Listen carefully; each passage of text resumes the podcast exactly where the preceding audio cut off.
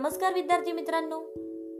ऐकू आनंदे संस्कार गोष्टी या आपल्या उपक्रमात मी कस्तुरी कुलकर्णी तुम्हा सर्वांचं हार्दिक स्वागत करते. आपल्या या उपक्रमात आज आपण गोष्ट क्रमांक छत्तीस ऐकणार आहोत. आजच्या गोष्टीचे नाव आहे पहेलवानाची फजिती. चला तर मग सुरू करूयात आजची गोष्ट. एका गावात एक बलाढ्य पहिलवान राहत होता. त्याला आपल्या शक्तीचा मोठा अभिमान होता. गावात आपल्या शक्तीच्या जोरावर त्याने मोठा दरारा निर्माण केला होता. त्यामुळे त्या पहेलवानाला सारे जण घाबरत असत.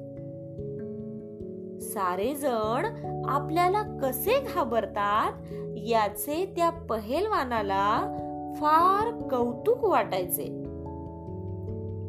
आपल्या शक्तीची फुशारकी तो सारीकडे मिरवायचा.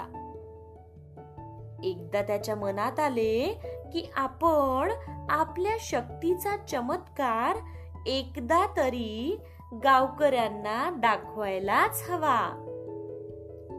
असा विचार मनात येताच एके दिवशी तो पहेलवान गावातल्या चौकात आला. त्याने आपल्या शक्तीच्या जोरावर एक मोठा दगड उचलला आणि जोराने आपटून त्या दगडाचा चक्काचूर केला. एक लाथ मारली आणि बैलगाडीच्या चाकाचे दोन तुकडे केले. घोड्याला लिलया वर उचलून घेतले. त्याचे ते अचाट कृत्य पाहून गावातील सारे जण चकित झाले. मग तो लोकांना उद्देशून म्हणाला आहे का कुणी माझ्याशी लढणारा? माझा पराभव करणारा? आहे कुणी? तेवढ्यात गर्दीतून एक माणूस पुढे आला. तो माणूस अगदीच हडकुळा होता. त्याच्याकडे बघत खदा खदा हसत तो पहेलवान म्हणाला काय रे मच्छरा तू काय माझ्याशी लढणार? तुला तर मी एका फटक्यात लोळवीन.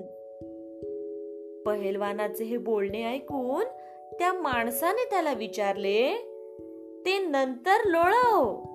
पण समजा मी तुला हरवले तर तर काय करशील? मग पहेलवान काय म्हणाला माहितीये?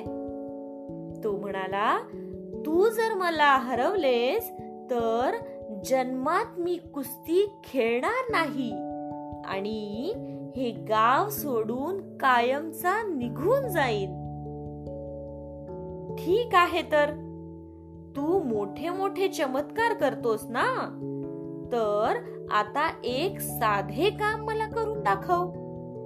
त्या माणसाने पहिलवानाला सांगितले हा माझा हात रुमाल घे आणि त्याचा गोळा करून समोरच्या भिंतीवर आदळून दाखव. मात्र रुमाल भिंतीवर आपटून आवाज यायला हवा होय. असे म्हणून त्या माणसाने आपला हात रुमाल पहिलवानाला दिला. पहिलवानाने त्या रुमालाचा गोळा करून जोराने भिंतीवर फेकला. पण रुमाल भिंतीपर्यंत पोहोचलाच नाही.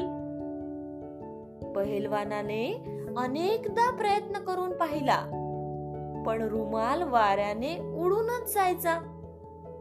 शेवटी तो कंटाळला आणि म्हणाला मी हरलो आता. तू तसे करून दाखव बरे. मग त्या माणसाने रुमालात एक मोठा दगड ठेवला आणि रुमाल भिंतीकडे भिरकावला. काय झाले असेल बरे मुलांनो? खाडकन आवाज करून तो रुमाल भिंतीवर आदळला ना. लोकांनी खूप टाळ्या वाजवल्या. आणि लोकांनी टाळ्या वाजवल्यानंतर पहिलवान खूप खजील झाला. निराश झाला. शक्तीचा पराभव त्या माणसाने एका छोट्याशा युक्तीने केला होता. गोष्ट इथे संपली. पण ही गोष्ट तुम्हाला आवडली का? आवडली असेल तर नक्की तुम्ही मला सांगू शकता. आणि हा या गोष्टीला तुम्ही एक दुसरे छानसे नावही मला सुचवा. आणि यातून तुम्हाला काय बोध मिळाला बरं? अगदी साधा सोपा बोध आहे पण खूप महत्त्वाचा आहे. तो बोध असा की शक्तीपेक्षा हा बरोबर शक्तीपेक्षा युक्ती श्रेष्ठ असते. आवडली ना गोष्ट?